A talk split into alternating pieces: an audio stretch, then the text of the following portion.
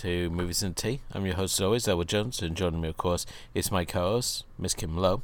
Hello. Tonight we continue our look at female directors of note by not bringing you one, but four directors of note as we look at the anthology of horror that is XX from 2017, a project which brought together the talents of Jovanka Vukovic, Anne Clark.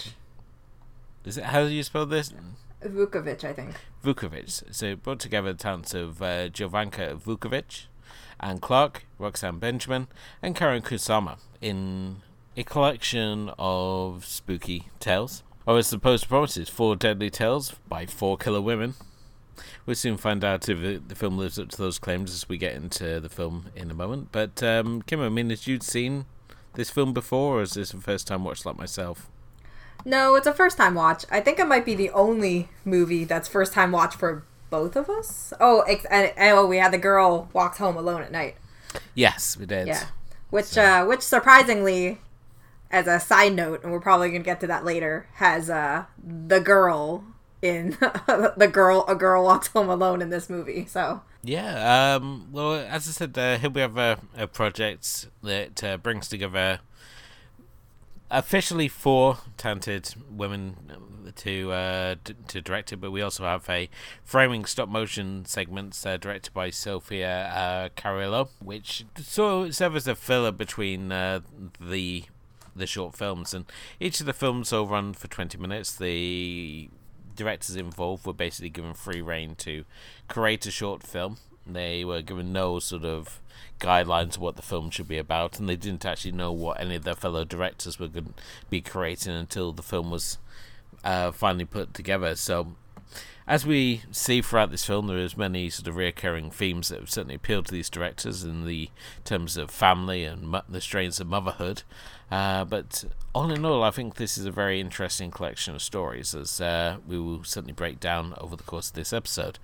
But obviously going into this, I mean, we obviously, given the list there, the original lineup of directors was going to include the Soska sisters, as well as Jennifer Lynch, who both dropped out of production, leaving our lineup that we ended up with now. And this also marked the directorial debut of St. Vincent, who is best known as a gender fluid and sexuality fluid musician, and certainly it was interesting to see what she would bring to the table with this one as well. So to start things off, we obviously kick things off with The Box. This is directed by Jovanka Vukovic and based on the short story by Jack Ketchum, whose work includes The Woman, which was directed by Lucky McKee. I always say is that right, McKee? Lucky McKee? Yeah, I think so. I always in my head it sounds like Mucky McKee, but it's not. It's Lucky McKee, in which a mother is bringing home her two kids on the train at Christmas time, and her young son encounters a old man with a mysterious red box on the subway train, and his curiosity gets the better of him, and he has to look inside the box. What proceeds is Danny, her young son, now proceeds to refuse to eat any food at all, and he keeps this secret of what's in the box as his reason for no longer consuming food. And it's soon a secret that passes on down the family line as the mother, Susan, basically tries to find out what he exactly saw inside that box. So opening thoughts on this one, Kim. I mean, obviously, I don't know, do you read any of Jack Ketchum's books at all? No, I've never read anything of his. I'm interested to see what the original story was, like how similar it is to the adaptation. Yeah, I've never read the book myself. I've read a couple of his books, but I've not read The Box. He won the Bram Stoker Award for Best Short Story in 1994. And as I said, he's one of these sort of pulpy writers who just constantly turns up in like random adaptations here and there. I mean, we obviously had Red, which was adapted in 2018 it was adapted in 2008. We had The Offspring the following year in 2009, and The Woman in 2011, which was released to a lot of controversy at the time, and I still think it's a really fascinating film, and certainly one of Lucky's most interesting films that he's done to date. And now, obviously, with XX, we get The Box. A very simple, but I thought a pretty effective little story. I don't know about yourself. Definitely. I mean, I think that for The Box, it's a really good way to start off the anthology. It adds this kind of mystery, this kind of unknown element that kind of just looms over the entire story. And I think that that's really how it executes the progression of the story with the kids and how they slowly, it's kind of like a chain letter effect where they tell someone and then they tell someone and then it's just kind of this like effect that passes on to someone else.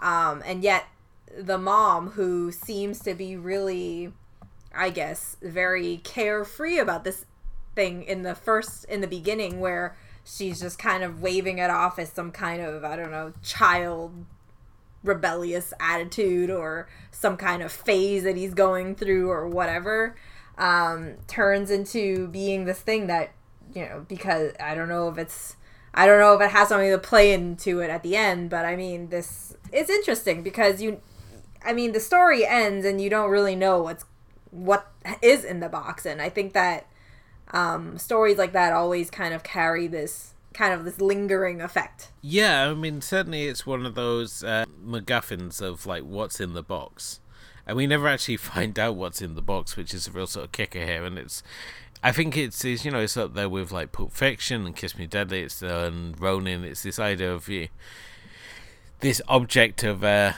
desire that plays such an important part in the story, but we never actually find out what it is. And I don't know if that's a frustrating thing or not. It's very hard to say where I sort of stand on these sort of stories where you have the MacGuffin, in this case the box, and you never actually find out what it is. For me, it's not. I like stories like this, unless it turns out into those really dumb endings. Like, I have this pet peeve of movies where if you end up killing off everybody in the movie, I usually will not like that movie. Yeah.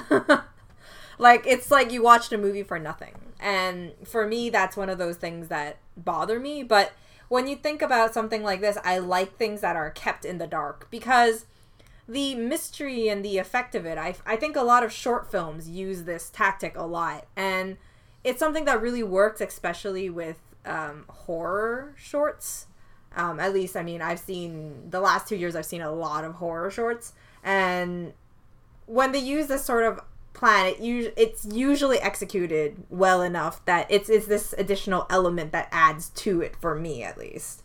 I know like my husband had little issues with it, because he was just, the ambiguity sometimes might kind of turn people off, because some people do like their movies to be wrapped up a little bit better. It doesn't help that, you know, I'm currently covering a festival where like 70% of the movies are ambiguous and abstract. So yeah, it's I'd say it can be a little frustrating when you're sort of teasing the audience with something and not giving them any answers. But I never really felt that with The Box. I thought that it had this intriguing story. It kind of reminds me of the Radiohead video for Creep, where the guy's like just like lying, he walks on and he like lies on the floor, and people like, you know, Why wouldn't you get up? And he's like, oh, I've seen the truth, but it's too terrible to say. And the whole way through the video, he's sort of like refusing to tell them. And then at the end, it's sort of fades to black as he tells somebody. And then we come back up, and then suddenly like everybody's lying on the ground. So it reminded me of that. It's sort of like this truth that's just too terrible to tell. And I think it's really you got to be really sort of clever with how you play things, because if you push it too far, then your audience is just going to get annoyed at you. But I think this film plays it really kind of smart, and it also, in how it chooses its visuals, I think is really important as well to the story. I think this is this is probably the first film since Marie Antoinette where we've seen such serious food porn on offer. And I think this was like such an important element to myself, in the fact that you gotta show that this child has been offered like these most incredible foods, and he's still refusing to eat anything. He just sits there and scrapes his cutlery around his plate, which I'm sure is real thrilling for the rest of his family. But yeah, he has like this awesome looking pizza and like ribs and stuff, and it's like, no, I'm not hungry. It just wanders off. So I don't know what I was expecting. I think perhaps the final sort of end game for this was a tad disappointing, if only slightly. I think I was hoping we were building up to something, but we kind of aren't. No, I don't know. I think in some ways it's subtle enough for it to be good. And that's one of the things, is that I wonder whether the story expands on it a little bit more, because when you're working with a short film, I do think this is the better way to execute it, because it's quick and it needs to be something that's kind of wrapped up easily. And I think with what they had, it was done well enough. But obviously, as like you said, you know, there's a lot of... just how it's filmed in general that really adds so much to the feeling you get from watching this kind of unsettling, unknown intrigue, all those little moments. Sure, I mean, the ending, it's a little, you know, on the edge, but at the same time, I think, you know, it was expected with whatever they were trying to do. I mean, there wasn't, you know, if you stop eating at a certain point, there's really no other ending that could happen for these people. I suppose so. I think it's maybe just like, because we have this sort of dream sequence here where she imagines herself being consumed by a husband and her children in this sort of dinner party sort of sequence where she's the main course. And I was like, oh, that's what we've been up to. It's like, you know, they've developed a taste for something else, and we're gonna find that he's been like eating like the local cats or whatever, and he's found some other form of sustenance. But it's like, no, once we get into like the Christmas sequence and we see like the effect on these people put on themselves, it's all like, no, we're not going that way, are we? Yeah. Well, I mean, it really is the point, is that, you know, that scene was pretty powerful, because in the end, it was really, you had this feeling that she didn't really care. But then in the end, she, you know, when they were kind of eating her, it was, she had this smile on her face, like she was really happy that they were eating. And yeah, so it was a very contradicting scene, I guess. But at the same time, I think that it works. I mean, when we get to the Christmas scene, it's obvious that this isn't the whole deal. And while I think that, you know, the movie might have been really powerful if it just ended on that dream sequence scene, like it was reality, that would have been a cool way to end it also. But in the end, I think, you know, obviously they're trying to keep the mystery of what's in the box, and I think it's nice. It's a clever way to do it. I mean, obviously, just looking at Vukovic as a director, I mean, she originally started off as a visual effects artist and went on to become the editor of Rue Morgue magazine for 6.5 years, and is wildly credited as opening the doors to a lot more women to become involved in the horror genre, twice being named one of the most influential women in horror, alongside the likes of Catherine Bigelow, who obviously gave us the likes of The Hurt Locker and Blue Steel, Deborah Hill, obviously producing partner of John Carpenter, and Mary Shelley, the author of Frankenstein. So certainly a high class of like influential women that she's been sort of ranked alongside the likes of. Her initial short, The Captured Bird, was executively produced by Guillermo del Toro, and she's recently gone on to direct the full-length feature Riot Girls, which almost made our shortlist for this season, but I think we traded it out for the option of covering this film instead, and sort of maximising the amount of female directors of note that we could sort of work into this season. So, but I Well, it was more like Riot Girls was impossible. That might have also helped it. So, at least for me. Everywhere it's not available to watch, so I just don't know how to find it. That's all. But I mean, if it ever pops up, I'm definitely gonna consider putting this into some kind of, you know, after hours or something. But as a fun piece of trivia, she's turned up as a zombie twice, first in Zack Snyder's remake of Dawn of the Dead, as well as in Romero's Land of the Dead as well. Oh, really? If you're going to be a zombie anywhere, I would say those are the places to be it.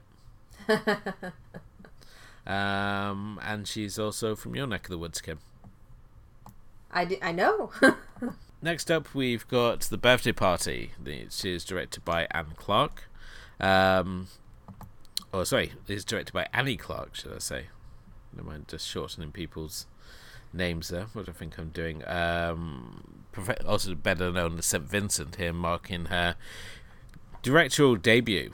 Obviously, being better known for her music, this is her first sort of jaunt into filmmaking, and I have to say that I really, really enjoyed The Birthday Party. I think there's a part of it that really appeals to my warped sense of humour, as here we have this this housewife called Mary, who's attempting to hold a birthday party for her daughter Lucy.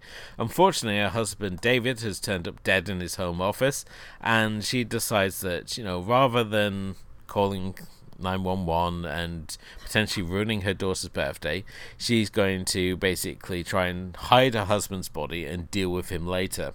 At the same time, she has to deal with a fussy neighbour, an intervening nanny, as well as a really random arrival of a pandagram. So this is a very, I would say that of all the stories, this one's the most light-hearted in a very sort of black comedy kind of way. And this, I think out of the four, this was my favourite. But what about yourself, Kim? The Birthday Party, I liked. It was a bit confusing because I didn't really understand why she didn't call 911. But at the same time, you make a really good point, is that I did think about the fact that maybe she didn't want to ruin the birthday party. But at the same time, just kind of contaminating the evidence. So it would make it look very suspicious whether she's the one who poisoned her husband at this point. This is one I actually watched with my wife, and she said that it would be, if she was in that situation, she'd do exactly the same. If I'd suddenly keeled over, she'd just like say, "Oh, I'll just deal with you later." just like, thanks for that. Yeah, no, I mean, The Birthday Party is fun. I mean, it's definitely the element of dark comedy here is really good. It's the writing is really good, and I mean, I really do like Melanie Linsky. I can never remember what I've seen her in, but I know that I like her as an actress. So it's a very conflicting life I'm having right now. So I mean, it's fun, but at the same time, I mean, Birthday Party is kind of, it's kind of weird also. It's the one where we have Sheila Vand as the, I don't know, assistant or nanny or something. Yeah. Which is always weird because we saw her completely pretty much not talking a whole lot in an Iranian vampire film previously in the series. So we're having kind of like this throwback to something that we've seen. And she's, you know, and she's apparently an American actress that I didn't know about. So, lack of research, I blame. But yeah, no, it was a lot of fun. I thought the Sheila Vand character was kind of suspicious as well. So there was a lot of weird things going on. You keep thinking that there's something going on with, oh, did the husband die because he committed suicide, or what, is there something more complicated? And you keep thinking that something more complicated is going to happen, but it doesn't. It's really just the guy dies and she's just trying to hide the body with everyone disturbing her. And you wonder if you keep wondering whether someone's going to see what she's trying to do or just catch her in the action, and then it's going to look wildly suspicious. It's just like this very, like, old style of comedy. It's kind of like a Laurel and Hardy comedy, in the fact that you just you have thing after thing happen to her. She's got this objective that she needs to achieve, but she constantly has all these obstacles that she has to overcome in a way before we build to that big crescendo of a payoff. And I just, as I said, I love the way that it's shot. It's got this real sort of 1950s sort of feel to it, the way the characters are dressed and the way they look. And at the same time, it's got a very sort of modern sort of style to it as well. I love the fact that they have a black daughter, but nobody seems to explain why. I also thought that her ghost costume that she has is absolutely adorable. It just works so well. This because she manages to get her original costume dirty, so her mother quickly makes her a ghost costume out of a sheet, which is just basically two eye holes and a mouth hole. But it looks so absolutely adorable, just seeing this ghost child wandering around the halls of this. Sort of like very open plan, minimalistic house that they live in. But yeah, it's just funny. Like every time that she's gets any sort of momentum, there seems to be something else that like comes up. It's like the nanny happens to be looking across the courtyard, or we have the pandagram turn up, and just the idea that when she goes to like buy the panda costume off the guy, just so she can dress her husband off and sit him at the end of the table, I just thought that was absolutely genius. Although part of me, when we get to the finale and she just thinks fuck it, and she's there like irishing up her drink, I would have myself had that as the opening shot, just basically her looking at the end of the table at the husband in the panda costume, and she's pouring drinks, and then we like flash back to the start. I think it would have been really fun to see, like, because to initially present it as like this bitter soak, and then just like come back to it as like, oh, this is the reason that she's drinking and just doesn't care. I think would have been a more interesting approach to it. But apart from that, I just thought it was a really funny story, and the payoff at the end is just fantastic in so many ways. Oh yeah, for sure. I mean, this was definitely one of the most fun out of the 4 stories that we had. I mean, it was kind of like, it was more of the horror comedy genre, right? There's not very horror, but it's just very funny to watch. I think it's just the concept that we all like to watch people struggle. And you just watch her over and over again, and you just wonder if she's just... like, what is the end game? That was what I was thinking during the whole time, is what is the end game? Like, where are we going with this? Like, it's either she successfully hides her husband, and then what happens? The birthday party keeps going on, or it's like the woohoo success, or is it like the payoff that we had, right? Which was, I think, such a nifty little ending. The fact that it improves its ending, because at the end it obviously flashed up the title card, The Birthday Party, or the memory Lucy suppressed from her 7th birthday party that really wasn't her mum's fault, even though her therapist says it probably why she fears intimacy. Yeah. It's like a Chuck Palahniuk story in so many ways, and I think that's why it appeals to myself. It's the sort of thing that I would expect him to like include in one of his like short story collections, like Make Something Up or Haunted. It just seems like his sort of story. So to see this story that obviously written by Anne Clark and Roxanne Benjamin, who serves as a producer on this film and has previously served as producer on the likes of VHS and Southbound and Faults, it's really sort of interesting. It's just a really interesting story, and I think the fact that the directors were all just given such free rein to basically make what they want, I think mainly means that we get this random little story in the midst of these 3 other very different stories. So I think rather than just giving them a theme that they had to stick to, I think it sort of really plays to the film's advantage, especially when we have a short story like this. Next up, we've got Don't Fall, written and directed by Roxanne Benjamin, in which 4 friends, Paul, Gretchen, Jess and Jay, are out on an expedition in the desert, only to discover an ancient cave painting which depicts an evil spirit that soon turns up to ruin their day out.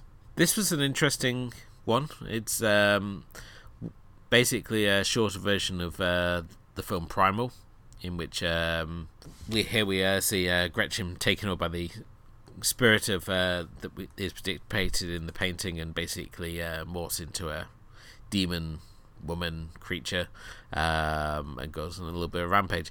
Very ambitious to try and tell this story in 20 minutes, it has to be said. Well, I don't know. I mean, would you have watched a full movie of it? If this was a full-length movie, yeah, it would have been those... It would have turned out to be a really cheesy affair, I think. It would have been one of those creature features that just turns out to be really, really generic, I think. Oh, and you can watch a full-length feature. As I say, it's called Primal. Basically, you got these students who go swimming in this creek, and something evil's like in the water, and basically inhabits these students when they ingest the water. They go swimming in the water and turns them into these primal creatures that go around and hunt the other members of the group. So yeah, if you want to watch a longer version of this, then you can check out Primal. But as I said, you got 20 minutes to tell a story, and it kind of made me laugh when I was looking at the letterbox ratings of this, and people like saying, "Oh, this isn't scary." It's like, you're hardly going to get terror in 20 minutes. Yeah, it takes time to build it up. You can tell, you can put an interesting idea forward and maybe get a jump scare in there, but I don't think you're going to terrorize your audience in 20 minutes. So to tell like a full-on creature feature in 20 minutes is very ambitious, and I wouldn't say it worked. It worked for myself, at least. It gave me what I wanted in a really short burst, but... Yeah, I think it was good. It's definitely obviously not one of my favorites, but at the same time, if you look at it in like a creature feature sort of way, it really does work for what it is trying to do. I mean, the effects are pretty good. I liked the whole creature transformation bit. That really worked for me. At the same time, I mean... the characters were kind of disposable. They were whatever. But I mean, but the whole mystery behind, like, who is this, who, like, what is possessing, you know, this person, what is her name? Gretchen? Yeah. To change into this creature, right? That's completely a mystery. Obviously it looks a lot like the devil. And if you think about it right now I'm thinking about it, and I feel like the stories actually are piled in the anthology in a way where there's always this kind of linking point between them. Obviously the first two was kind of like mother and child thing. Yeah. But then this one and the next one we're going to talk about has this whole, seems to be hinting towards, obviously the last one is more obvious, but about like kind of like the devil or Satan or something like that. But, you know, this one has this whole ancient markings thing, and the whole, I really like the setting of it, and like the rocks and this kind of like, this rocky terrain and desert type of, area. Yeah. And being out in this isolated area. And you just know when anyone in horror talks about being in a place where no one even knows about, and you know something bad's going to happen. Yeah, I always loved the fact that they managed to stumble across this one thing in this vast, rocky sort of territory. They managed to stumble across this one cave. But no, some very stunning scenery to see here. And we don't really get a lot out in the painted desert, it has to be said. So to see... something out in the rocky sort of wilderness was kind of nice to see, and the actual creature design's also pretty fun as well. It when we get to see it, even though it's a lot of time it's sort of shrouded in the darkness, which is a little too thick in places to really appreciate the design work that's gone into this Gretchen creature. The actual, you know, moments when it's doing its thing are really quite fulfilling. So. Well, I mean, if you want to watch something set in, like, desert or something, Wolf Creek Season 2 is, not the movie, the TV series, is all in the desert. So, that's that one I just saw, so. Great. Mm-hmm. But yeah, I mean, one of the things that I really I thought was kind of funky with design was that whole twitchy beast in the shadows. It was interesting. Okay. Yeah. When we're talking about like design thing, I thought it was kind of jarring the fact you have a title card, and then these films have their own title card as well. In particular, Don't Fall has this like really huge title card that appears after the sort of like introductory title card that sort of introduces each segment here. So it was kind of random that these directors still put in their own title cards for their films. So. Well, I feel like it's more like they each did their own short film, and then they just really ended up being like released in this anthology. So all of the movies are cut as a individual short film. Yeah. Yeah. Yeah, with the title, I thought that someone was going to fall off something. I was not expecting what we got with this one, so... Well, they did. Did they? They did. Did they really, Kim? I was expecting, like, Don't Fall, like, you fall off a cliff, you end up in, like, 37 hours sort of territory, or... 127 hours, yeah. 27 hours, I don't know. It was a long-ass time he was in that rock, so... You're in that sort of situation, not, you know, being chased around the desert by your weird demon friend. Yeah, but you know, technically she did fall at the end. She did fall, and then the ending scene was really nifty with, you know, like the girl that in the beginning they were like, "Oh, don't fall," and then she turns into the demon, and then she's like just peeking over and then kind of climbing down. So it was, you know, kind of. I mean, if you stretch it a little. I'm not teaming you. You want to captain this Titanic, Kim? You carry on. But yeah, I think of all of them, I think Don't Fall's the most straightforward. It just knows what it is. It's a creature feature, and it does it well. Mm-hmm.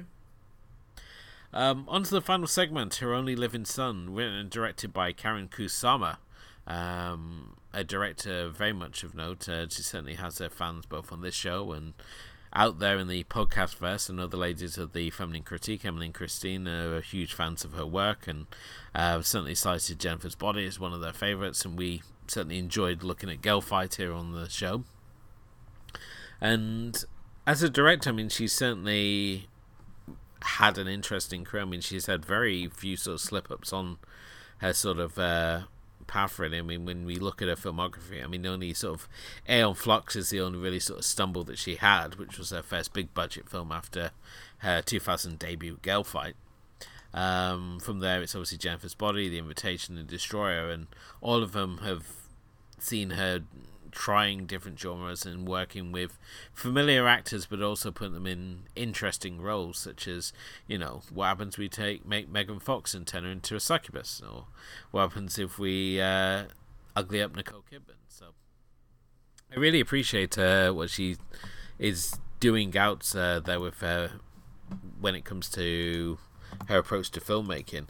However, when it came to this film, I did think it was one of the weaker sort of segments, and I felt that it sort of borrowed a little too much from Rosemary's Baby to really sort of stand on its own merit, in much the way that Midsommar would have played a lot stronger had I not seen The Wicker Man.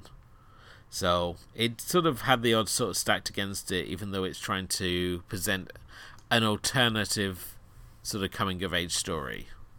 As a single mother, Cora is dealing with her rebellious son, Andy, who's about to turn 18, and at the same time the people around them start to act very strange. He acts strange. well, the mailman and the principal and...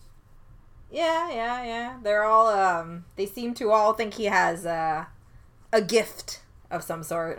Obviously, Her Only Living Son wraps up this anthology of tales. And I think out of all the directors, I think Kusama is probably the most noteworthy director on this, so it kind of makes sense that the fact that she gets to close out this anthology. But what did you think of her short?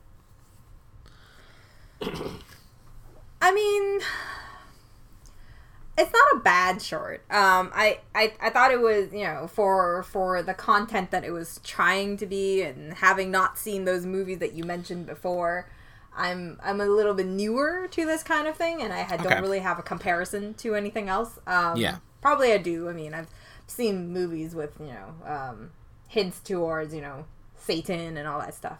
But at the same time, I think I do believe it is one of the weaker ones of these four, but it really comes down to the fact that they're trying to, I feel like they were trying to kind of add mystery to what he is and what he's turning into, or whatever coming of age means for him. And yet that drags on a little bit too long in the beginning. Until everything just kind of like spirals out of control, and it feels a little bit disjointed. I feel like the flow isn't as good as the other stories told, I feel. No, I mean, obviously it's trying to do something different with usual sort of coming of age stories. So he's the problematic teen about to turn 18, and you know, he's kind of a brat. At the same time, he's got a lot of questions about his absent father, who Cora basically says is an actor living out in Hollywood, although it's hinted at that her former husband might not actually have been the father of her son. At the same time, Andy's going through his own changes as his voice is changing, his finger and toenails are becoming claws, and it pretty much, if Cora hasn't twigged already, there is a very big emphasis that, you know, he might actually be the spawn of Satan. I don't know. As I said, I don't know where to really go with this one. It sort of, it does what it wants to do. I think it's because when it came to the character of Andy, he's just too much of a jerk to really keep on it. And even this is 20 minutes that you're subjected to this child, and it's sort of like, God, just give him a slap already. But yeah, that's the thing, is it's on one hand you have all these people who seem to really view Andy as not as threatening as the bad things that his mom obviously sees him doing, but at the same time, mom isn't really dishing out any discipline. She's hoping for these other people to dish out the discipline, and she's surprised when they don't. So I don't know, It's very weird. I think it's meant to be weird because you're supposed to question why everybody is having this kind of praise towards his horrible actions that he does. Things that are worse and worse, obviously, as time goes by, you know. But, I mean, to be fair, I wasn't really digging the pacing of it, but I did think the ending was really good. Like the end game of the whole thing was a good ending. I wasn't even sure what was supposed to be going on in the ending until I looked up on Wikipedia, to be honest. Oh really? Yeah. It I was like, oh, is that what's supposed to be happening? So. Yeah, as I said, it didn't really, for myself, I just say it just didn't resonate with myself, and it's so hard to say where the issue sort of lay with this one. I don't know if it's just certain character choices or what, but I just really could not get into this one at all, which is a shame really, because I enjoyed the three which came before it for their various sort of charms and what they brought to the table, and this one just felt like, it just didn't. It just didn't really do much for myself. So, well, I have to say though, like for like movies like this, with Satan and whatever, is not my first choice of horror. It's not even my top 5 choices of horror. Probably that's why I haven't seen a lot of movies relating to it. So, I mean, I think for me, it's more of a personal preference. Like, this movie does really nothing for me. For whatever reason, I don't know. It's just never been anything that I'm particularly interested in. Or maybe I just haven't seen a movie that's been, like, knocked me off my feet and been like, this is so good. A subgenre to explore, you know. So, yeah, you've just never been a fan of the Satanic Panic, then. Yeah, I want to watch Satanic Panic, the movie. But, yeah. I think maybe we need to show you, like, Polanski's Rosemary's Baby and see if it has more of a... See where you go from there. Because when I think, obviously, like, the Satan movies, it's sort of like... I remember all the bad ones, like Devil's Reign. I don't really remember the good ones, which I think, obviously, Rosemary's Baby is sort of like the rare sort of standout. But I think, you know, film historians and horror junkies, like, will tell you that pretty regularly. So to try and find something that's Satan related that to recommend you. That's something that we'll throw out on the social media and see if somebody can recommend us something. You know, I think one of the main things is Kusama's a director, which I feel is at least from the two movies that I've seen of her, Girl Fight and the Invitation. It's really, she's a director that needs time. Like, her movies progress in a way that it needs time to build and to give this foundation. And what Her Only Living Son didn't have was that kind of progress. We just kind of jumped in. This kid is a major brat. He's doing really crappy things. And then the school... And then you have all these crazy, creepy people who are super mysterious and they're giving you zero answers. Mom's not really doing anything. She's just kind of panicking over his behavior. And then all these things come together. And then there's this creepy chat with the postman who apparently has been watching over her. And then... It's just kind of like everything jumps forward and then there's no connecting points. It's just kind of like, oh, this happens and then that happens and then that happens. But there's never really a build-up, and that's usually the case because it's a short film. You only have 20 minutes to execute whatever you need to do. Yeah. And I think it's just not her style of movie. It's, you know, she's best, you know, she executes. We've seen Kusama do really good movies. You know, Girl Fight, The Invitation. You like Jennifer's Body. I haven't seen it yet, so I can't say. But, you know, all of these movies, you know, when you're full length, you have this time to build. And I think that's the only issue, is that the movie could have been good if it was just like a flow problem. I didn't have time for the story to kind of sit. And it felt like the story had a lot more to it to build than just jumping from point A to point B in 20 minutes. Yeah, it's again, I think this is the problem, like, with Don't Fall. It's sort of like you've got 20 minutes to tell this story, but at the same time you've got a couple of stories here which are perhaps a little too ambitious for the time frame. And it's like, yes, they work within the time frame, but you think, can't help but wonder, it's sort of like, if we had the time to expand this out, what would it have been? I agree, but at the same time, like, I didn't have as much of a problem with Don't Fall, mostly because I think creature features are changing my words around. Creature features are really a very straightforward concept. It's something that we're really familiar with already.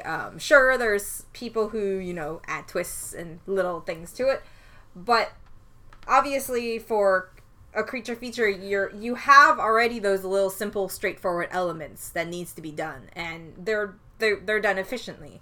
So you don't really need to digest too much out of it. There are little, you know, questions, obviously, because it's a short film. They can't answer all your questions, but I think it works better because of just the genre that it tackles. Whereas, you know, this one seems like it needs a little bit more backstory. Yeah, I mean, there's a concept, XX, I think, was a very interesting one, and it's one that I would love to see expanded. I would love to see another volume of this. You know, maybe keep saying directors, bring in new directors. I'm not sure where you want to sort of go with it, but I would say it's certainly interesting. It's really interesting as well when you have, like, female voices in horror, be it through, like, you know, writing or in the creative fields. It sort of adds this new perspective that we don't often see, obviously, especially with horror being the notorious boys club that it is. I mean, when you even look at, like, the ABCs of Death, and when you've got, like, 2.5 letters out of the 26 being represented by women, it's really sort of argues the case for, like, well, what happens if we give a complete film to these four women and just let them make their own film? And it, as I said, it's, we look at the other sort of anthologies out there, and there's just so many that are just all male, like, and I just felt that this was really sort of interesting. I mean, yes, the stop motion scenes which tie between it are a little hit and miss. I thought they were strangely engaging in places, even though they don't often tie into anything. But well, the story, the stop motion was meant to be its own little slice of short in its own, right? Okay. So I thought it was pretty nifty. I didn't really understand what was going on half of the time, but then when we got to the end, everything kind of came together and I started understanding what was going on. Yeah, and I mean, it helps tie everything together. I mean, this is just what the film's chosen to go with. I mean, we've seen already that you could go with, like, VHS tapes, as in, like, VHS, or you could go with the comic book stories, as we saw in, like, Creepshow. So there's numerous ways you can tie an anthology together, and I think this was certainly one of the least intrusive ways that you could do it. Certainly, I was sort of relieved that it wasn't just, like, like the aging shopkeepers are like, oh, I'll tell you a story. Just like these four random stories being told by this one person or something. So I kind of like the fact that the in-between sequences are so detached from it. It's not trying to tie everything together that we see in, like, other anthologies where it's sort of like, oh, we're going to have this outline story so that we can't do it. So all these stories are tied together in some way, and it's very hard to do that. I mean, we've seen it done well in films such as, like, Trick or Treat, where you've got, like, the little Trick or Treat kid Sam, who ties all the stories together, and the fact that characters appear in, like, do little cameos in each other's stories there. So, well, it helps. Trick or Treat has the advantage of being in just one setting, right? It's all set in a little neighborhood. Yeah, but at the same time, it's also quite an expansive canvas that they got to paint with, because it's sort of like you're out in the woods, or you're in the quarry, or we're going to sort of hang out in the neighborhood. There's a lot going on in the town, which I think gave it such a broad canvas to sort of tell its story on. And I think that's also important if you're doing anthology stories. Try and give us some variety, which I think this film certainly does. Yeah. Which makes me question, like, why people don't seem to like it as much as I enjoyed it, because I really enjoyed this one. So I can get where people are, because I didn't really rate this one really high. I ended it, I felt a little indifferent at the end. I think that everything landed well, but it was nothing that made me really excited. I think it also has to do with the fact that when you look at the works of, like, other works that any of these directors have done on their list, I mean, other than Anne Clark, who this is her debut, so there's nothing really to compare. No. But the other three that we're looking at, they've all done works that I've seen and that I like more. So my expectations going in were a little bit higher, I think, and what I got was a little bit more flat.